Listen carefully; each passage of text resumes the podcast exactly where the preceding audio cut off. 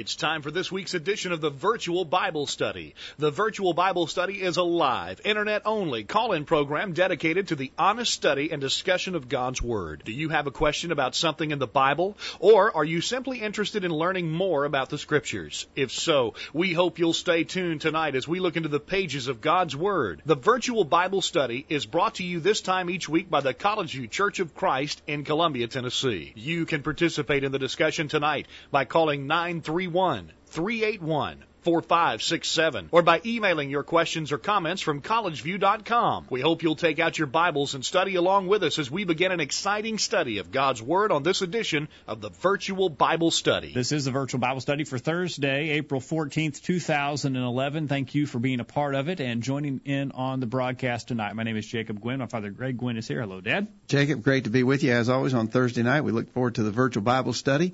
Hope that we can Uh, discuss some things that will be helpful and informative. It is a listener interactive program in which we benefit and need your participation. You can join in in three different ways on the program tonight. Give us a call toll free at eight seven seven, three eight one, four five six seven. Send us an email to questions at college view dot com, or if you're watching our feed from the virtual bible study dot com, you can join in the chat room to the right of your viewing window there tonight. We've got an interesting program planned for tonight. Very interesting. Jacob, we've got a special guest joining us right here at the top of the Virtual Bible Study. Doctor Ted Campbell uh, from Southern Methodist University is joining us. Doctor Campbell, welcome. Thank you. We're glad to, to have you with us on the Virtual Bible Study and looking forward to talking with you about a blog that you put out on the uh, uh, Internet. First of all, let me let me give a little bit of your credentials. You're Associate Professor of Church History at S M U. Uh, and uh, you write a blog, I think that's of your own doing, called heart core methodist dot org. Am I right? That's right. Yep, that's mine. Okay. And, and so and I, I, I mispronounced it last week. It's HeartCore, H E A R T, instead of har- hardcore. Yeah, okay. Yeah. That's right. We, we've got a screen up with your picture and with that blog uh, address for, uh, for our listeners who'd like to get to that and read some of the things that you write. They're very interesting. Um, and... On your blog, you you got a lot of attention from those of us who are members of the Church of Christ, Ted, because you wrote on your blog, and I think this was back just about a month or so ago, why the Churches of Christ were right after all. I want to tell you, if you want to get our attention, you can grab our attention in a hurry, writing with a title like that. All right. And and you said you said before we went on there, you said that you have gotten quite a bit of feedback. Yeah, I've got, oh, eighty or one hundred uh, pieces of feedback on that and a lot of reblogs on it, too. Now, so I've appreciated that. The first question I guess I have is, are your comments here tongue-in-cheek, or are you are you, are you uh, sincere with your comments? No, they're, they're, they're, they're not tongue-in-cheek at all. In fact, I'm, I'm glad you asked that because somebody came back and said, I presume you're tongue-in-cheek. And, no, I, I really like the uh, music at the uh, Churches of Christ. I mean, I stated in a kind of odd way when I say, your church doesn't force men to sing soprano. You know, you have to kind of read between the lines and all on that. But, no, I really mean that. Well, great. You you mentioned on your blog a little bit of background. Your great-grandmother was a member of the Church of Christ, but her son, your grandfather, became a Methodist, and your family has been Methodist ever since. Uh, and then, then you said, based upon some interaction that you'd had in the past, and I'm quoting from your blog here, you said, I didn't have a very positive impression of the Churches of Christ, but I'm beginning to change my mind, and now I'm thinking they may be right on some of those most interesting points that have distinguished them. You visited a, a, a Church of Christ service recently, is that right? That's right, yeah, here in Dallas, the uh, Preston Road Church of Christ. Okay. Um, Uh, just just quickly, some of the things that you mentioned, and I, I want to get into this a little bit more as we go along. You mentioned, uh, uh, and I, I, here I'm just reading some real brief little quotes from your blog. They, uh, concerning Church of Christ, you said they have a profound insight into Christian music and its place in worship. Yep. They have the right name. They celebrate the Lord's Supper every Sunday. There really yep. is only one Church of Christ. And then you comment on the simplicity uh, of the of the worship. Now. Uh, as I was looking at as I was looking at your bio on the S M U uh, uh, website, I noticed your teaching specialties include Methodist history, doctrine and polity, history of Christianity, history of Christian doctrine and theology, and ecumenical Christian doctrine. Yes. And then also under your research interest, one of the one of the things listed is ecumenical Christian doctrine. And so my question to you, Ted, is: is this what this is about? Is this Is this the thrust of your blog, that the, sort of the idea of ecumenicalism, that we really should accept and tolerate and embrace the good things about everybody's differences religiously? Yes, I think that's part of it. Uh, I think also part of it is just trying to, to learn the specifics of the Churches of Christ. I mean, I don't, I don't appreciate every group kind of equally around something like that, but I do think different uh, Christian traditions have different gifts, and uh, I've, I've held up five particular gifts in this blog that I uh, that I find characteristic of the Churches of Christ. Okay.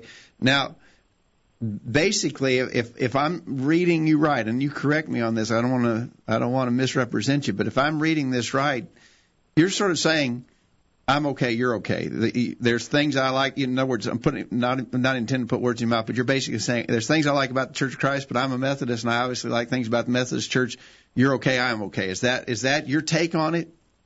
No, I don't. I don't like to put it like that, because that almost sounds like everybody's kind of equally right uh, all around, and that's that's not my take at all. The the the take I have is, here's five things that I've come to appreciate about the Churches of Christ, and, and on which I think they're really uh, right about these particular things. Uh, that doesn't mean everything. I actually got some criticism today from a, a woman who attends the Churches of Christ, and she was really angry at me because I didn't take them on about women not speaking in church and so forth. I said, hey, that's not what I'm trying to accomplish here. Here's five things, and I, I stick with that. These so so you things. were dealing with five things that you saw positively. You weren't. You, that's right. And I, I, I, I understood that that way. You you were not you were not addressing things that you might have been negative about. You were dealing with the, the positive things that you saw. I understood that as I read your yeah. blog.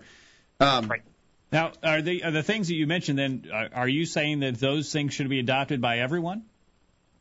Well, in some way. I mean, for example, the musical thing. I'm not, you know, I'm not, uh, I'm not opposed to musical instruments in some ways in churches. I mean, we, we do that every Sunday. What I what I don't like about, I guess, to, to make the comparison with my own churches, is the sense that you really can't sing unless you have a piano or an organ. Yeah. Okay. Can I give you an example of sure, that? Sure, sure, absolutely. Uh, my brother died recently, about three weeks ago. And oh, no, he was sorry. A, a Navy guy. Yeah, uh, unexpected and so forth, but he's a Navy guy. So we wanted to sing the beautiful Navy hymn at his funeral. And uh, they came out and they said, well, we have the words to it and everything, but the pianist doesn't know how to play it, so we can't sing it. So because they couldn't play the piano, you couldn't sing either. Yeah, yeah. Right. I understand. So, I understand what you're saying. That's weird, man. Well, now, I noticed among some of the publications that you've put out, one that was called Methodist Doctrine, The Essentials. Uh, yep. What are the essentials, and how, how do how do we determine what's essential and what's not? In other words, you, you're a Methodist. Obviously, the Methodists do a lot of things different than Churches of Christ, but you see yep. you see positive things in the Church of Christ. What what are the essentials? You you wrote about the, the essentials. How do we determine them? Well, first of all, it's it's a kind of a difficult question here, because when I say doctrine, I mean things that churches have agreed to. Uh, so, you know, like for Methodists, you can tell what our essentials are because we have articles of religion, confession of faith, that sort of thing. You know why that's more difficult uh, talking about the Churches of Christ. Sure, sure, right. I mean, because, we we because, we, I mean, we we don't have a creed book. We don't have uh, articles of faith. We just hold right. up the New Testament when you ask us that. Yeah, that's right. Now, uh, I know that's true. I also know that there are certain things that are absolutely consistent about Churches of Christ. Uh, they may argue about musical instruments, and I've you know I know about instrumental Churches of Christ and so forth, but I don't know of any that baptize infants. So there actually are things that are consistent, but uh, Nick, I mean uh, Ted, you know, we would we would argue that they're consistent because they're using the same standard. Right. We haven't gotten we don't have any kind of convention that says, okay, we're not going to baptize infants. We just you know we would say we're using the same standard. So if we use the same standard, we'll we'll do the same things. Right. Yeah. And my point is, we're talking about Methodist doctrine is is easier in a sense because I can describe it on the basis of specific consensus documents that we utilize. Right. Well, Whereas, my, for example, okay. my friend Douglas Foster at Abilene Christian University says when we're talking about the teachings of the Churches of Christ, it's a little more difficult because you have to kind of describe what's generally characteristic of Churches of Christ, even though there's not a written document or creed or something. Does that okay. make sense? Yeah, it does. That, um, yeah. Now, but, the, but back to the, back to the question. What what where? How do you determine things that are essential? Because what we, we would say, you know, for instance, you say here the right name, that the Churches of Christ have the right name, and you had mentioned that pre- the Methodist name is not uh, really the name that you would think would be the correct name. How do you determine, okay, we need to adopt a right name, or we know we have the wrong name and it's okay, we'll just continue to go with the wrong name? Yeah. Well, um, it, it, it's a matter, for me, of what, you know, is essential for salvation or what's essential for church unity. For me, the name is not an essential. You know, I mean, okay. Methodist is kind of an accidental name, not the best one anyone ever came along with, but I'm willing to deal with it. It's not an essential matter for me. Okay, now my question, and I don't know if it's, I don't know if it's really answerable, but my question is, to me, the name is a, a critical factor. Uh, the the church is called the church is called the Bride of Christ, and so I believe the, his bride should wear his name. I want my bride to wear my name. Uh, but you say that's not essential to you. So how, how do we how do we resolve that? I mean, it it it, it seems, you know, it seems so arbitrary if we, if you just kind of pass it off and say that's not that's not an issue to me. I don't care about that. I mean, are, are we at liberty to, to pick and choose the things we care about and the things that, that we don't have to care about? I guess is my question to you. No, I think uh, I think the uh, the real standard uh, at the heart of the New Testament is the gospel. Uh, First Corinthians fifteen, uh, three to four, Christ died for our sins in uh, accordance with the Scriptures, and He uh, was buried, and He was raised on the third day in accordance with the Scriptures, and that's the basic message that, you know, in my view, norms uh, everything else, and so that's the standard. But it doesn't sort of name something about what the name of your church has to be. Okay, so. Basically, just looking at your blog a little more, uh, a little more in detail. Let me read just a couple of quick sound bites. They're not sound bites, but a little, a few quick uh, little clips from your blog. Uh, again, we're talking to T- uh, Doctor Ted Campbell from Southern Methodist University, and he's written a blog uh, at his blog site, heart core methodist dot org. And he says the Churches of Christ were right after all. He he visited a Church of Christ recently and came away with that conclusion. Um, you said concerning the Methodists, now on the on the music question, I wonder if we have gone too far with our instrumental fetish in worship. First, the inter, inter, instrumentalists just accompanied us. Then they wanted to improvise on the last verse, forcing us all to sing soprano. And now they just seem to launch off into improvisation whenever they feel like it with no warning. Yeah, there you are. Yeah. D- d- yeah, that's a problem for me. You know, I I guess I would say in my ideal church, we probably use musical instruments just to get people warmed up at the beginning and musical instruments at the end to carry on like a party. But I think the middle of it might look a little more like the Churches of Christ, just with nice human voices. I okay. Like that. Okay. I, well, I, I, I probably would go the other way, Ted. I, I like instruments. If if it was up to me, I think we'd probably have a full orchestra going on uh, during. You're during, not, and you're not being tongue in cheek. I'm not being. No. I'm not being facetious no, about that. Really. But it, it, to us, we, we would say it's not a matter of personal preference. It's an issue of what's authorized in the Scriptures. You you follow that thinking? Yeah, but only if you accept, uh, and, and this is the point where I would probably push against it a little bit, only if you accept the idea that you can only do that which is positively uh, described in the New Testament Scriptures. Okay, so we would we would have to get back to a, a, a study of Bible authority and, and, and especially have to deal with the question of the silence of the Scriptures. We're strongly of the of That's the right. conviction that when the Scriptures are silent, we must be silent. We're not allowed to speak where the Bible doesn't speak. You would take the, uh, the opposite position on that. I would say if the Bible doesn't speak to an issue, then the church is free to do uh, as it sees fit, uh, as, as befits the gospel. Hey, Ted, okay. let me ask you. Let me ask you how far you take that, because you know when we, you know, you know, and understand that there are people who are doing some wild and crazy things and, and calling it worship. I was talking with a gentleman today. He, he he said he he said that he had visited a church and it was just like an entertainment uh, venue for him. How far do you take that? I mean, the the Bible doesn't speak negatively against a flying trapeze in our uh, worship. Well, I mean, are you no, are, are you okay with that?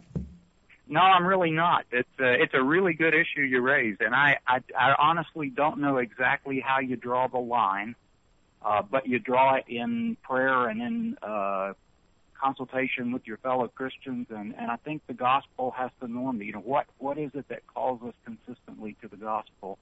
Something like that is, is at the heart of the thing. Okay. Real quickly, and we're going to run out of time here, Ted, and we so appreciate you talking with us on the Virtual Bible Study tonight, but you mentioned the right name. You say Methodist, Presbyterian, Baptist are not really ace names for Christian groups, uh, and you you acknowledge that, like the New Testament, Churches of Christ simply name their congregations for something that identifies the location where they meet. Uh Uh, so we, we kind of dealt with the name question. You talk about celebrating the Lord's Supper every Sunday. Uh, yeah. Methodists obviously don't do that, right? You know, it's interesting. John Wesley said every elder should celebrate the Lord's Supper every Lord's Day, so you would think so. But the problem was there weren't, weren't enough of our elders to go around, and so the congregations got out of the habit. But I think, I think he really wanted to do that. Okay. Uh, and then you mentioned that there's really only one Church of Christ, and your is your view when you say that you you say that's a true statement. There's only one Church of Christ. Are, in your view, are is the Church of Christ a composite of all the various denominations and religious groups that identify themselves as Christian? The, the composite of those constitutes a singular body, and that is the Church of Christ. Yeah, I think it's all who keep the apostles' teaching, uh, those who break bread and have fellowship together, you know, that description of the church in uh, Acts chapter two, uh, those who carry that on uh, are part of the body of Christ, of the church. Okay. One, one last and tough question for you, Ted. Okay. Obviously, you're a Methodist. You haven't changed yet, although you see that you see some things about the Churches of Christ that you actually prefer over the Methodist church that you're a member of. And I, don't, I hope that's accurate summary of your position. That's right. No, that's very accurate. Yeah. Um, could a, can a person be saved eternally in the end mm-hmm. in both the Methodist church and or the Church of Christ? I hope so. Yeah, I believe so. Okay. All right. So basically, you take these things as pretty much a matter of personal preference, what you would like and what you do. I think you're trying to push me there, but I keep saying no, and okay. I don't think you're hearing me. I'm saying it's the, the gospel is the core of our faith. What Paul, you know, before the right. New Testament was written down on the day of Pentecost, they didn't have the New Testament. They had the gospel. They had the message, the announcement about Jesus Christ, and that, I think, is the core of our faith. Okay. Well, but also, but uh, Christ told his uh, apostles that the, the Holy Spirit would guide them into all truth. So they knew, they knew that Christ had been uh, crucified, he'd been resurrected, uh, but they still needed some some guidance on on, on on getting to that all truth. I'm glad we got it too. We are too. We've just recently been studying in Galatians chapter five in one of our classes here, and Paul in Galatians chapter five on the very specific doctrinal issue of circumcision for Gentile converts said that that singular doctrinal position could cause people to fall from grace. So I, I guess one of, I guess the challenge we'd have, Ted, if we had time to sit down and, and hash it all out is, how can we come to those essential doctrines that we all must believe? I, my list is a lot more thorough than yours, I'm sure, and uh, and I okay. wish we I wish we had a, a, a, a great chance to sit down in person and, and talk that out. But Ted, we promised to keep you just fifteen minutes. It's been almost twenty. We, we appreciate you so much for being willing to talk with us on the Virtual Bible Study. Uh, you betcha. And I think we've got uh, your blog uh, address up uh, so that our viewers and listeners can see that. For and, those listening to the podcast version, it's heart core methodist dot com. Yes, sir. Heart oh, as com, in the, org. Or dot org. org. Dot, yeah. It's about heart, not hard. I, uh, don't be mistaken like I was. All right. Doctor Ted Campbell Thanks, from sir. Southern Methodist University, thanks for joining us on the Virtual Bible Study. You betcha. Happy to be with you. Bless you. Thank, Thank you, Ted. Bye-bye. All right. We're going to take a break, and we'll get you uh, on the line at the other side of the break for your comments. A great interview. Appreciate Ted for uh, for joining us and for his thoughts. Uh, and uh, we got a similar comment in the chat room as well. He was very kind. Thank you, Ted, and I'm sure our other listeners agree with that. So we do appreciate Ted uh, for his uh, willingness to join us. And we'd like to hear your thoughts about his position. What are the essentials? And does it matter uh, how we worship? I mean, is it just up to our preference, or is there a, a stricter standard? We'll talk about that on the other side of the break. You can join in on email, on the phone, or in the chat room tonight. Don't go anywhere. The Virtual Bible Study will continue right after this. Have you checked out all of the resources on college view dot com lately? Check it out now while you listen to these important messages. The Virtual Bible Study will be right back after this. I'm Greg Gwynn, a host of the Virtual Bible Study. Thanks for joining us for tonight's program. The Virtual Bible Study is presented weekly by the College View Church of Christ in Columbia, Tennessee. Each week on the Virtual Bible Study, we simply engage in a study of God's Word in an effort to better understand it, better understand how God views us, and better understand what He wants from us in our lives. We're not studying any creeds. We're not studying any books written by men. We're just studying the Bible. And we're trying to study the Bible alone without any of our opinions or wisdom mixed in. We're only interested in what our Creator has revealed to us. To us in His Word. We realize that we're fallible and cannot direct our own steps. As a result, what we think or feel doesn't really matter. All that matters is what God has said. So that's what the Virtual Bible Study is all about. It's pretty simple, isn't it? Thanks again for joining us tonight, and we'll hope you'll make plans to join us every Thursday night for the Virtual Bible Study. Here are some quotes worth pondering. Look around at what you have before you complain about what you don't have.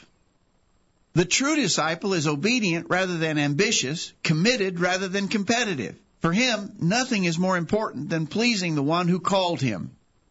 Many receive advice, but only the wise profit from it.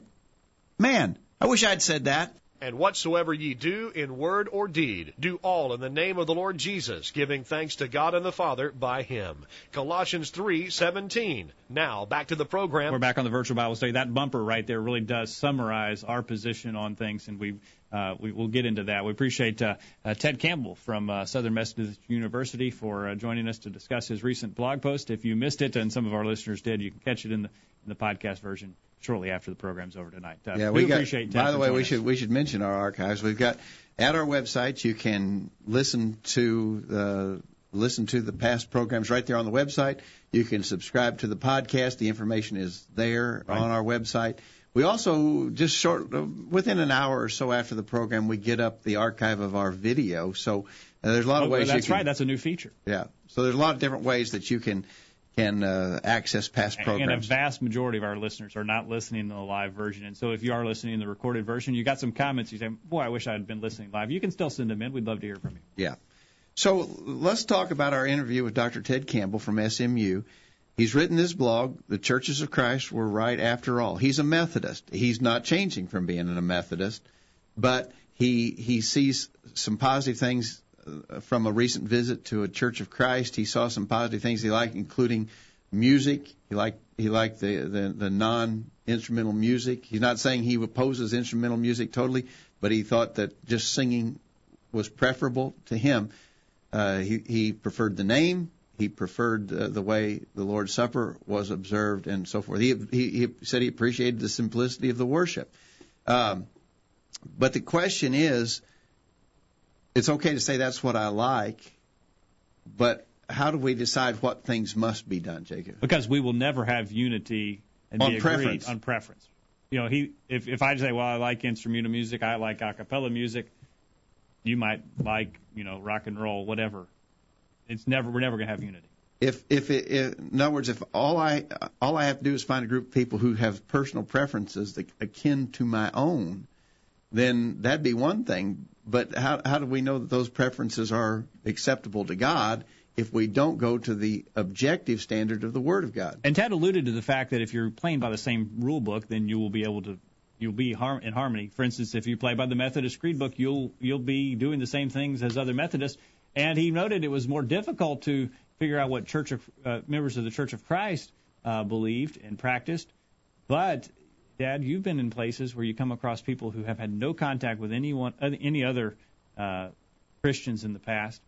They were just looking at the Bible and doing it, and you were in very close harmony because you're playing by the same rules. That's right. If if if if we cut through all of the denominational traditions, including the Methodist traditions and others, and just went back to the Bible, and if we all just read it and did what it said, then And, and we imitated the, the example and practice of first century Christians, we could have unity on that basis. And the fact of the matter is that The Word of God actually teaches us Ooh, that. Yeah.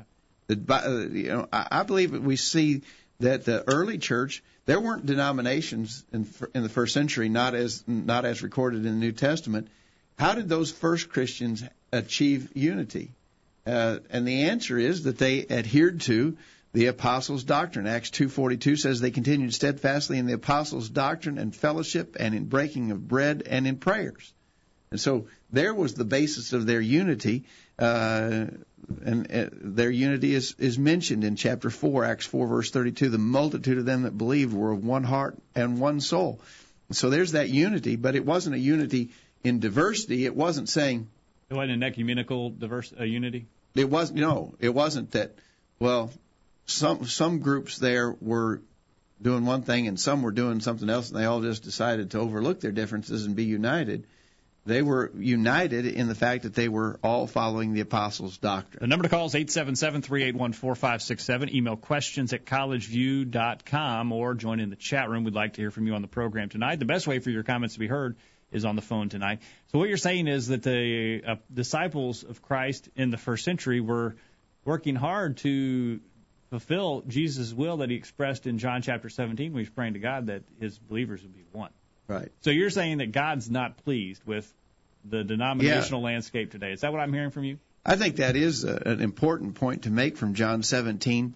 Jesus was praying just before he was arrested, just before the time of his crucifixion. So you got to think that he was praying about things that were very important for him. These yeah, right. were sort of his dying words. He wasn't worried about the grass needing cut at home. Right. Okay. And, and so in that prayer, he, he had been praying for his apostles, but he says in verse twenty of John seventeen, "Neither pray I for these alone, but for them also which shall believe on me through their word, that they all may be one, as thou, Father, art in me, and I in thee, that they also may be one in us, that the world may believe that thou hast sent me."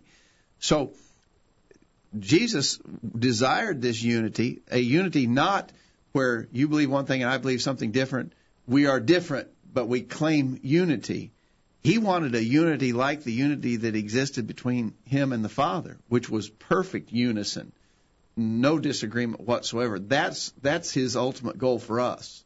All right. Looking forward to hearing from you on the program. Let us know your thoughts. Uh, join in on the phone, on email, in the chat room tonight. God wants us to be unified. Jesus wants us to be unified. Again, right before his crucifixion, he was praying that that would happen. We see in Acts chapter two and in Acts chapter four that first century Christians were taking that to heart. They were unified. They were of one heart and of one soul, Acts four, verse thirty-two. Yeah. Uh, it, there's just a lot of admonitions about following the right pattern or form in the Scriptures. Hebrews eight, beginning verse five, Moses was admonished of God when he was about to make the tabernacle. "For see, saith he, that thou make all things according to the pattern shown thee in the mount. But now hath Jesus obtained a more excellent ministry, by how much also he is the mediator of a better covenant, which was established upon better promises." In other words, we're under a different covenant, but we're serving the same God that told Moses, "Be sure to do it just like I said." I think all through the Bible we see that God's a God of detail. He wants things to be done the way he said to do it. It was true in the Old Testament time period, and I believe under the New Testament covenant of Jesus Christ, it is also essential. Second Timothy one, verse thirteen, "Hold fast the form of sound words, which thou hast heard of me, in faith and love, which is in Christ Jesus." Form sounds sort of like a pattern to me, sort of like a way you do things. Yes, that, that's right. Timothy was given an assignment. First Timothy one, verse three, "I besought thee to abide still at Ephesus when I went into Macedonia, that thou mightest charge some that they teach no other doctrine." And so uh, that was an important thing in that first century. Uh, in Romans chapter six, beginning verse seventeen, notice, "But God be thanked that you were the servants of sin, but ye have obeyed from the heart that form of doctrine which was delivered you. Being then made free from sin, ye became the servants of righteousness." Notice, it was from their heart. It involved their heart, but it involved doing the right thing. The form of doctrine was essential. So there's just a lot of emphasis on that uh, in the Scripture, and, and I think it's a mistake for us to say that being specific about form and pattern is unimportant. I think that's a wrong conclusion. Now, what you, you referenced Hebrews chapter five, eight, verses five and six, which referenced the instructions to Moses in the Old Testament on how to build the, the tabernacle under the Old Testament law. That's given to us in the New Testament as well, showing us that God is still interested in pattern and instruction and uh, in detail about how we worship and serve him. It's not like in the Old Testament God was very picky about things, and in the New Testament he doesn't care. He's given us an instruction, as you mentioned, numerous passages here that talk about a form or a pattern, and he expects us to follow it today. Yeah. All right, eight seven seven, three eight one, four five six seven, email questions at collegeview dot com. We need to get uh, to a break. Let, let me pick up just real quickly a couple of comments in the chat room, Jacob. Uh, uh, let's see. Patrick says authority is the number one issue which separates Christians. I think he's right on that. Guest two ten says we have a buffet style in the world of religion. Choose and pick. It's a bad view. Uh, I've got a friend who calls it cafeteria religion. You just Paul, go down the line and take what you like. Paul, I think, is in Bloomington, Indiana, and he says the problem is that the standard seems to be his likes and his preferences. Well, yeah, I think so, or anybody's for that matter. If if we're just following likes and preferences, there's no stopping point with that for sure. Uh, I don't know. There's so, so many comments here, a lot of chat going on in the chat room. We'll try to pick up some more of that when we we'll get back study, to this yeah, break. We'll study for, during the break. You can study your comments in the break as well and get them composed and ready to go. On the other side of the break, we need to talk about, you know, maybe the pattern just needs to be limited to Christ, the fact that he came, he died, he was resurrected, and he ascended into heaven, and he's coming again. Maybe those that's really the only pattern we need to be concerned about. The well, that's name. basically what Ted Campbell was saying, that we that's his core gospel, right, that Jesus was born, that he lived, he died, he was resurrected. Is that it? I mean, do we just have to agree on that? And then beyond that, it's just it is your preferences. Maybe maybe we're maybe we're being too broad in our scope. We'll, we'll talk about that when we get back. Okay. Don't go anywhere. The Virtual Bible Study continues right after this. After these important messages, we'll be back to take your comments. Email them during this break. This is Greg Gwynn with this week's Bullet Point. In writing about the qualification of deacons, Paul said that they ought to, quote, first be proved. That's in First Timothy three, verse ten. His point is obvious. Before a man should be appointed to serve in this special office in the church, he should have demonstrated his faithfulness, his zeal, and his commitment to serve the Lord. We're not looking for a person to be a deacon who has to be specially recognized before he does any work. We want a man who is already working and who will continue to work whether he receives any notice or not. While Paul was specifically speaking about deacons in that text just cited, there are some things implied that have application to all Christians. First, you should realize that you are currently establishing a reputation. Others in the congregation are viewing your work and service. They are developing an opinion of you. As they think of you, they will see you as either a steady worker or as a mere spectator in the work of the church. Which will it be? Secondly, if it's right to hold potential deacons up to this kind of scrutiny, why would it not also be proper to use the same approach regarding folks who might be selected for other roles in the church? Preachers, Bible class teachers, those who serve in the public worship, and so forth. All need to first be proved. And then finally, while some will complain about this kind of judging, it is clear that the Lord expects us to do so. He even says so in John seven, verse twenty-four. If you want to serve, then you must be willing to, quote, first be proved. And so, Christian, how are you doing? As your brothers and sisters look to you, do they see someone who is proving himself as a faithful disciple? Such evaluations are taking place continually. How do you rate? That's this week's Bullet Point. Think about it. I'm James Buchanan from Columbia, Tennessee, and I love to listen to the Virtual Bible Study. Missed a recent Virtual Bible Study program? Listen to any of our past programs from the archive section of our website. Now, back to the Virtual Bible Study. We'll welcome you back to the program and remind you that website address is the virtual bible study dot com. Find out more information about us there, and we'd like to hear from you if you have any questions about what we believe and what we practice. We're talking about a discussion we had with uh, Ted Campbell of Southern Methodist University. He wrote a blog entry in which he said the Churches of Christ were right after all. We're asking the question, does it matter what we believe and what we practice? And is there a standard or a set of rules that we need to follow, and how far do we take it? All right. we, we asked, I asked some questions to our update list earlier today, and I want to get to those questions. Uh, But we're very interested in your feedback. We had an interesting we, interview. Uh, yeah, and Nick in the chat room said, I did enjoy Ted's attitude as he was being, as we were interviewing him. Excellent. I mean, just an excellent discussion and a very good And I assured him when, when I talked to him to set up the interview that we, we, we're not going to bash him. We're, and we're not bashing him now that he's off the phone either. We're we're just talking about our our, our view, our and differences with yeah. his position. That's right. what we want no, to he's emphasize. A good, he's a good person and, and excellent attitude. We appreciate him joining us. I asked the questions earlier today to our update list. If you want to get on that update list, uh, send us an email to questions at college view dot com. Just put in the subject line, add me to your list. We'll do it. I asked, does what we believe and practice matter? Yes or no? Why or why not? I think, I, and again, I don't want to answer or put words in Ted Campbell's mouth, but I would think he would say both yes and no, that yes, some core elements matter that we must believe, but no, a lot of other stuff doesn't matter. I think you would say the same thing, though. Yeah, but the problem is that It's it's where how far are you going to draw that line? Yeah, the the, the problem is my as I told him, my list is going to be a lot more thorough right. than his. Right. So we understand. Uh, for, we should perhaps point out that we understand that there are areas of judgment, sure, wherein we are given the liberty, liberty to exercise liberty. our opinion. Right. Uh, and but we have to establish those based upon. We have to establish what is judgment and what is doctrine based upon Scripture. The Scriptures and the authority of the Word of God. Okay, so we'll get into that question. It doesn't matter what we believe in practice. Number two, how would you answer someone who says, you're right, I'm wrong, but I'm going to continue doing what I'm doing? I, and, and again, I don't want to misrepresent Ted Campbell, but I sort of get the idea that that's what he's saying on some of these things. You know, I, you're right, or at least I like what you're doing better than what I'm doing, but I'm going to keep doing what I'm doing. At what point do you say, okay, this is the right way? And, and you, you got to you got to change. Okay, all right. And, and then three. number three... What does the Bible teach in regards to unity and diversity? That's sort of underlying all of this, is that, that that many people believe in a sort of unity and diversity. You believe what you want to believe, I'll believe what I want to believe, and we'll still be all okay. All right. Let us know your thoughts on those questions if you've not followed in or sent in those questions yet. Uh, send it to questions at collegeview dot com or join in the chat room. A lot of listeners in the chat room tonight who are not logged on. You can't, can't you can't chat without being logged on, but uh, don't worry. It's very easy. Just a couple clicks. Uh, at the bottom of the chat window, sign in using ChatRoll.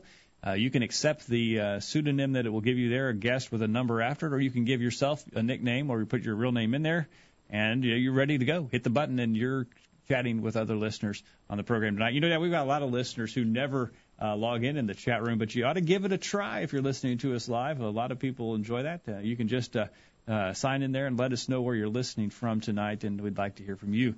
Uh, we look forward to hear you on the program tonight. eight seven seven, three eight one, four five six seven is the toll-free line uh, for you to use tonight to join in on the discussion. Doesn't matter what we believe, yes or no, why or why not. We've got a guest. We got an in-studio guest tonight. Our friend Nick, who usually listens down in Jennings, Florida, is live and in person with us tonight. And I, I Jacob, I, I should explain why he's here. Our friend Nick is your father-in-law. Yes, he is. And he's here this week because you've uh, and all of us have been blessed with a healthy new baby girl born Monday. We have. Yes. Congratulations on yes. the birth of Kate Naomi. And I'm Grandpa, and Nick is Grandpa, and that's why Nick's here. Nick, thanks for being here tonight. And uh, what's your thoughts on this question? Does it really matter what we believe? Well, as we look at the Scripture, it, it certainly is clear that Paul, in teaching in Colossians three, verse seventeen, says whatever we do in word or deed has to be done by the authority of Jesus Christ. So we've got to go to a standard, and uh, as Ted was uh, speaking of the various uh, bodies of doctrinal faith that they would have written aside maybe from the Scriptures as to what the Methodists believe, we would find what we believe in the Scriptures. And Paul, of course, is teaching uh, the Corinthians that all that he preached was not from man's wisdom, so either either what we believe comes from some man, or, or either it comes from God or some group of men, or And so as we look to Philippians, the third chapter, I was thinking of that as he was talking. And uh, Paul says in verse fourteen, I press toward the goal for the prize of the upward call of God in Christ Jesus. Therefore let, it, let us, as many as are mature, have this mind. And if anything you think otherwise, God will reveal even this to you. Nevertheless, to the degree that we have already attained, let us walk by the same rule. That, so the rules we have to follow. Uh, and be of the same mind, he says. And, and he says, brethren, join in following my example, and th- those who so walk as you have us for a pattern. So we can follow Paul's pattern as he follows the doctrine of Christ. I think you're exactly right. You know, uh, Nick, I look at the gospel, and uh, and the things that Paul was you know spending a lot of time on, it wasn't just the fundamentals. Jesus has been uh, crucified for our sins. He was spending a lot of time on what we do as Christians, how we how we behave and how we act. Uh, that's correct. Uh, you know, uh, we see many designations of the people of God uh, in the Scripture, uh, churches of Christ, as we would refer to it, it and uh, the Church of God. All, but all of those are talking about the same people and that are practicing the very same thing. All right. A um, couple other verses to throw in with what you were saying there, Nick. Uh, uh, in First Corinthians four, verse six, in the American Standard Version, it says, learn not to go beyond the things which are written. Second John one, verse nine, in the New American Standard Version, says, anyone who goes too far and does not abide in the teaching of Christ does not have God. The one who teach, who abides in the teaching, he has both the Father and the Son. So you have to abide in the teaching to have God. And and I, I just think those statements are so important that that you can't just say there's there's just a few things I have to believe. Most other things are discretionary. I just uh, you know you've got to abide uh, in the teaching. Uh, you can't go beyond the things which are written. All right, eight seven seven, three eight one, four five six seven, questions at collegeview dot com. Eric in the chat room references Hebrews chapter six, verse one, where he says, therefore let us leave the elementary doctrine of the of Christ and go on to maturity.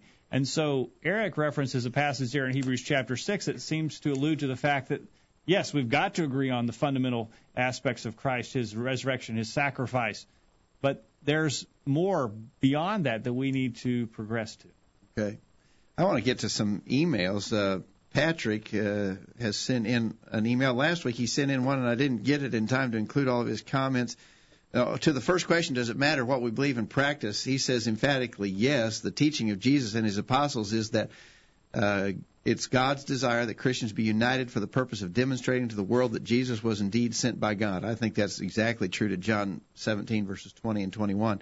He says also remaining in Jesus' word or believing and practicing what Jesus taught is evidence that we are truly his disciples and makes us free. If we do not remain in his word, then are we truly his disciples? Are we truly free? He references several scriptures. I'm just going to give these. John seventeen, twenty through twenty-three, John eight, thirty-one and thirty-two, First Corinthians one, ten, Philippians two, verses one and two, Colossians three, fourteen, First Corinthians thirteen, thirteen. I think uh, Patrick is spot on. All right. Uh, we'll look forward to hearing from you on email. Thank you, Patrick, for your email. Uh, send us your thoughts and let us know what you think. Does it matter what we believe and practice? Uh, Randy in uh, in Jackson, Missouri? Did yeah. we get to that yeah, one yet? Yeah, but he, he he didn't comment on that first question. Oh, he didn't. Okay. Uh, we, uh, uh, but I got another one in, in the inbox. Brad, that you were just referencing in the chat room, sending an email. Does it matter what we believe and practice? He says, absolutely. What I believe about God, his will, and the eternal consequences of my actions governs my behavior. And Second Corinthians five ten tells us that Jesus will judge us and render to us according to our behavior. So I think I think uh, Brad is right on there when he says, sure, it matters what you believe, because what you believe affects what you do, and we're going to be judged based upon what we do. All right. Good comments. Thank you for those, Brad. Now, how do we get to the point, again, to the question, is is it just the... the I've I've heard it uh, with a few of our guests that we've interviewed here lately. That the core, the core beliefs matter, and everything else doesn't matter. The core fundamental things, just about Christ and his life, that's what matters. The other things are not important, but we can be subject to our own likes and dislikes. There, what do you think about that? How do you make that distinction? Well, or do I, you make a distinction? Is there a distinction? I, well, I think that we have to establish. The, Way back up here in the chat room, several were talking about the importance of Bible authority and establishing Bible authority. I think we have to get back to that because, you know, we are authorized, as we often comment on the Virtual Bible Study, by the things that we're directly commanded to do or not do. Now, that's fairly straightforward. But we're also, we believe that, that Scriptures teach by the authority of approved example uh, in Second Tim in in. Uh, Philippians chapter two, verse twelve, Paul says, wherefore, my beloved, as ye have always obeyed, not as in my presence only, but now much more in my absence, work out your own salvation with fear and trembling. If you get over into Philippians chapter four, verse chapter nine. four, four, four, nine is what I want. Yep. These things which ye have both learned and received and heard and seen in me do, and the God of peace will be with you. So, so there's the direct commands, learned and received, but also the examples. The things you saw by the inspired men. And then we understand, just logic tells us that we we draw some necessary conclusions from the things that are said in the Scriptures. For instance, the command to assemble, Hebrews ten twenty-five, necessitates a place to assemble. And a time. And, and so we understand that, therefore, necessary inference is a form of authorization. Or an unavoidable conclusion. Unavoidable conclusion, another way to say it. Okay. So uh, in, in all of that, we got to get back to those things How would you say, for instance, that observing the Lord's Supper is not an essential thing? In other words, it's not. It doesn't have anything to do with what? Jesus' birth, life, death, and resurrection. Uh, observing the Lord's Supper is n- not uh, in, in that category of things. In fact, it was one of the things that Ted Campbell mentioned in his blog. He liked the fact that the Churches of Christ observe the Lord's Supper simply and every first day of the week. But that but that wouldn't be in his essential core of beliefs, because the church he's a member of, the Methodist Church, doesn't do that. He acknowledges it, but that's not a factor that he, he believes is critical or essential. But in First Corinthians chapter eleven, uh, the Apostle Paul said that the, the Lord's Supper, the taking of it, the proper taking of it, uh, could cause many to be judged uh, eternally. In First Corinthians chapter eleven, He, verse twenty-nine, he that eateth and drinketh unworthily eateth and drinketh damnation to himself, not discerning the Lord's body. For this cause many are weak and sickly among you, and many sleep. So, uh, you know, Paul said that that has eternal ramifications, how you observe the Lord's Supper. Furthermore, he said he received the instructions on the Lord's Supper from the Lord himself in verse twenty-three of First Corinthians eleven, for I have received of the Lord that which I also delivered unto you.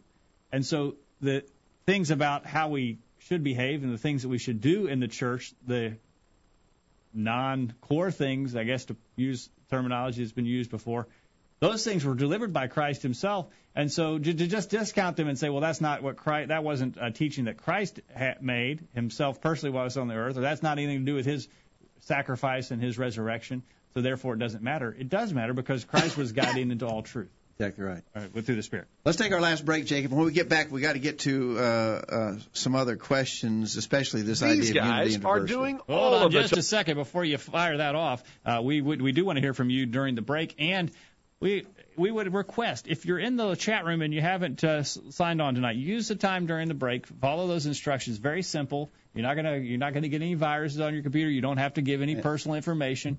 Just sign in there, and then once you do, you don't have to give us any great, profound uh, revelation on your part. Just tell us where you're listening tonight. We'd like to hear that. Okay. All right, we'll take a break, and we'll hear from you hopefully during the break. Don't go anywhere. The Virtual Bible Study continues right after this. These guys are doing all of the talking. We need to hear from you. Call in now. The Virtual Bible Study continues right after this. Hi, I'm Wade Shelton. In First Peter three fifteen, the Scripture says, But sanctify the Lord God in your hearts, and be ready always to give an answer to every man that asketh you a reason of the hope that is in you, with meekness and fear. You see, we believe here at College View that we should be ready always to give an answer to every man that asketh. And I believe that we are dedicated to this cause. That's why we here at College View bring you the Virtual Bible Study each week. Our hope is that you will join us each week here on the Virtual Bible Study in hopes of strengthening your faith, so that you will be ready always to give an answer to every man that asketh you a reason of the hope that is in you.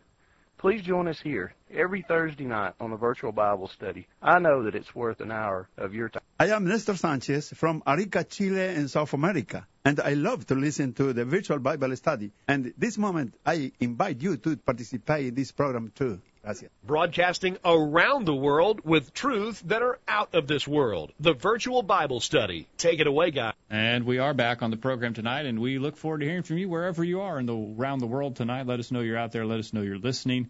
As we talk about what we believe and what we practice, does it matter? Is it critical? Let us know your thoughts. I got two answers here uh, on the question. I want to get to uh, the question, how would you answer someone who says, you're right, I'm wrong, or what you do is better than what I do, but I'm going to keep doing what I do.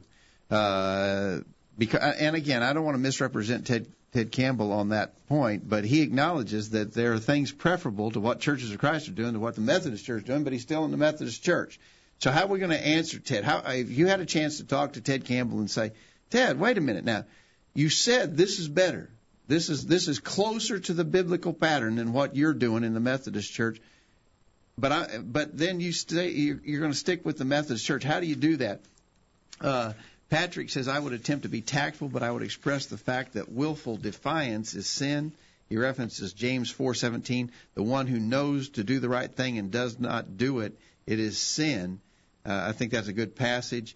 Uh, he references First Samuel seventeen, the episode of Saul when he didn't do what he was told to do, and, and Samuel rebuked him. First Samuel fifteen, twenty-two and twenty-three. He mentions Luke twelve, verse forty-seven and forty-eight. All right. And uh, also we have an email from Bill who says, I've never heard in my life heard anyone say uh, I'm doing this or that because it is the wrong thing to do. Everyone without exception justifies their actions according to their own judgment. An earth worshiper may think uh, it would be good for all of mankind to be extinguished off the planet. However, uh, whatever these people think, uh, God tells us to replenish this earth. A person's judgment may be faulty when left to himself. You have to have a standard. I believe the standard is to be the Bible. If a person is determined to do wrong knowingly, then I can't offer advice. Uh, uh, also, in uh, the chat room tonight, um, uh, Nick has an interesting comment. He says the unity in diversity is taught when it comes to those areas where God has allowed us opinion. But where God has specified the truth, there is no room for diversity. I like yeah. that thought. Yeah, where the Bible speaks, we must speak. Where the Bible is silent, we have to be silent. Uh, and and in areas where where there is nothing specified, for instance, uh, what time are you going to meet on Sunday? What time are you going to meet on worship? Sunday? You're going to worship on. You're going to worship uh, at seven o'clock in the morning on Sunday morning. You can do that. I can't. I can't call you a sinner for that, can I? Exactly right. Okay. So we, we, we allow liberty in areas where God has not specified, where we have generic authority, and generic authority gives us the, the, the right to make expedient judgments, then then that's what we've got to do. But where God is specified, we don't have. You know, we've talked about Bible authority lots of times on the Virtual Bible Study. We understand in our dealings with people that when we specify what we want, we want that and we don't want anything else. If I go to the restaurant and I order a hamburger and the waitress brings me a hamburger, but she also brings me ten other things on the menu that I didn't specify, I would tell her, take those back. I'm not paying for them. I told you what I wanted. It was obvious when I told you what I wanted. I didn't want anything else. Take that back. We we deal that. We use that kind of logical approach to everything we do in our daily lives. God expects us to use that kind of logic when it comes to understanding and applying His Word. Let's use it in the area of music real quickly before we leave that point. When we worship God, it is about worshiping Him and being pleasing to Him. And I want God to be pleased with my worship, uh, Dad, so the only way I know that God will be pleased if, is if I worship Him in the way that He's instructed me to worship Him. I may think that it sounds great to have a, uh, a piano or a rock and roll band behind me as I sing to worship God with the instrumental music as well as with my voice, but I can't understand if God will be pleased with that if He hasn't told me to do it. He's told me to worship me, Him with it, my voice and my voice alone, and if I worship Him that way, I know He'll be pleased. Okay. In, in the email, Brad says what he would say to someone who says, your, your way's better, my way's not as good, but I'm going to keep doing what I'm doing. He said, I would point him to such passages as Matthew seven, twenty-six and twenty-seven, and remind him that Jesus calls them foolish who ignore His words. And furthermore, there are eternal consequences for such rebellion. I think that is right as well. All right. Quickly, we've got one more question to answer before we call it quits tonight. All right. Our last question is, what does the Bible teach in regards to unity and diversity? Our friend Randy in Jackson, Missouri, uh, mentions a couple of passages. I, I take it from this that Randy is saying, yeah, maybe it's okay to have unity and diversity. He mentions Mark nine, thirty-eight through forty, where John said to Jesus, Teacher, we saw someone casting out demons in your name, and we tried to prevent him because he was not following us. But Jesus said, do not hinder him, for there is no one who will perform a miracle in my name and be able soon thereafter to speak evil of me. For he who is not against us is for us. Now, I think that passage has been used to teach unity and diversity. I think it's a misuse of the text. There, there's nothing, there's no indication that that man, that unnamed man who was casting out demons in Jesus' name, was doing anything different than they were doing. He just was not in their traveling company. It's almost as if he, he needed to line up with the apostles rather than lining up with Christ. The fact that he could cast out demons indicated that he had the power of God, right, and that he was doing the right things. The John's objection was he doesn't. He's not in our group. Right. He's not in. He's not traveling with us, so to right. speak. But there's no indication that in his in, in the teaching or practice of that individual was any different than the teaching or practice of Jesus' immediate disciples who were in his Uh, direct company. So I, I think that passage is, is, is, you have to be careful to use that passage that way. Then he mentions Philippians chapter one, beginning verse fifteen. Some, to be sure, are preaching Jesus even from envy and strife, but some also from goodwill. The latter do it out of love, knowing that I am appointed for the defense of the gospel. The former proclaim Christ out of selfish ambition rather than from pure motives, thinking to cause me distress in my imprisonment. What then? Only that in e- in every way, whether in pretense or in truth, Christ is proclaimed, and in this I rejoice, yes, and I will rejoice. Again, I don't think that passage could, could teach unity and diversity. No. Th- those people were preaching out of envy and strife. Envy and strife are sins. They're condemned in the Word of God. Paul was just saying that he would take consolation in the fact that the gospel was being preached. He's not signing off on those who were teaching out of envy and strife. He's not he, he's not commending them. We know that they, that those are uh, works of the flesh that will condemn a man to hell. But he is saying he would take consolation in the fact the gospel is being preached even by some who were preaching it in pretense and who would be judged for their pretense. But they are still preaching the gospel. As you mentioned, John chapter two, I mean, Second John, uh, verse uh, verse ten, if there come any unto you and bring not this doctrine, receive him not into your house, neither bid him Godspeed, for he that biddeth him Godspeed is particular in his evil deeds. So they were obviously not uh, teaching a different doctrine here that Paul is saying is okay. He's just saying they're preaching it, and their motive might be corrupt, but they're still preaching uh, the gospel, and therefore uh, that uh, he's just happy that the gospel is being preached. He's not happy that they're yeah. preaching some kind of wild doctrine that doesn't have anything to do with Christ. In email, Patrick says the Bible does teach that there's indeed univer- unity in diversity. There must be unity in doctrine, but there can be a myriad of ways in which it can be lived out and put into practice, which are all valid as long as it's not in contradiction to the doctrine or the decrees of legitimate authority. Well, I think this goes to what we were saying earlier, Jacob, that in, in matters of judgment, we're given liberty, and we can acknowledge one another's personal preferences in matters where God is not specified, where there is not specified authority, as uh, as I think Patrick is saying.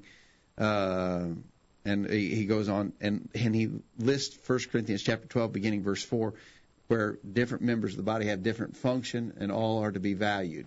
All right. Uh, good comments there. Lots of uh, chatter in the chat room tonight that we just can't. It's going by so fast you can't get it all there. But uh, some good comments in the chat room tonight. Again, we'd like to hear from where you are. If you'd uh, if you log in there, if you're already logged in, just tell us where you're listening on the program tonight. Yeah, there, there were there were so many good side discussions going on in the chat room that we couldn't even keep up with them. We had so much there tonight. You know, the chat room is an interesting tool there, and if you're not listening to us live, if you can work it into your schedule, and we know a lot of people can't with other commitments on Thursday night, but if you can work it into your schedule to listen to us live rather in the podcast, uh, you can join in with other listeners in the chat room. And I do think uh, that our, our, our live listeners do enjoy being able to communicate with other listeners while they're uh, listening. I see a comment from Nick, and I think I saw earlier in the chat room where Nick is from Washington State. Not the Nick who's with us in the studio, but Nick from Washington State said, the unity and diversity is taught when it comes to those areas where God has allowed us opinion.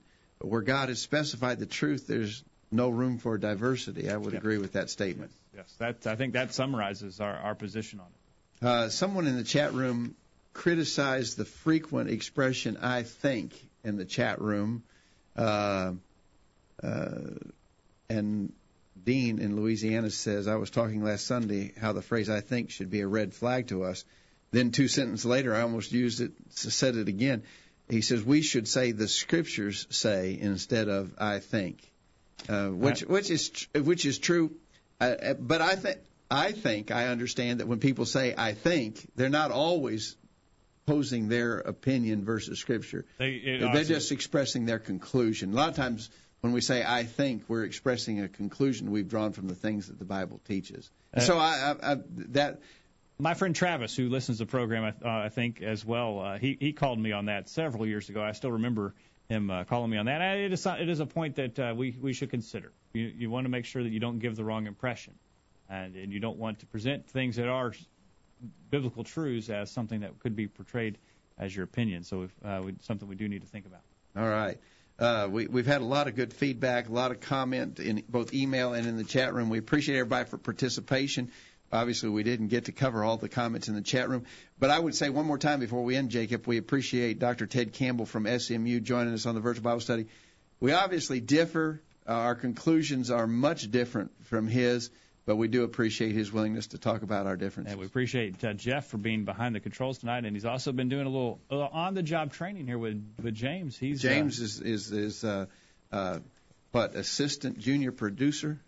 Oh no, he's a I don't, maybe he's an apprentice. He's he's Jeff's apprentice tonight. Well, uh, well, I won't say. Okay. All right. Well, Dad, thank you for the time the time tonight. Good discussion. Thank you. We enjoyed it. All right. We appreciate you for being a part of the program tonight. We hope you benefited from our study and discussion of God's Word. We look forward to hearing from you and talking with you this time next week on another edition of the Virtual Bible Study. In the meantime, we encourage you to put God first in your life, study His inspired Word, the Bible, and live by it every day. You'll never regret it. Thanks for listening to the Virtual Bible Study, brought to you by the College View Church of Christ. The College View Church of Christ meets at sixteen eighteen Hampshire Pike in Columbia, Tennessee. If you are in the Columbia, Tennessee area, we encourage you to worship with the College View Church of Christ on Sunday mornings at nine thirty and on Sunday evenings at six o'clock. The College View Church of Christ also welcomes you to attend their Wednesday night Bible studies at seven o'clock. If you have any questions about something that was said on tonight's broadcast or would like more information about the College College View Church of Christ, please call nine three one, three eight one, four five six seven. That number again, nine three one, three eight one, four five six seven. Or for more information on the internet, visit college view dot com. Be sure to tune into the Virtual Bible Study this time next Thursday for another informative study of God's Word.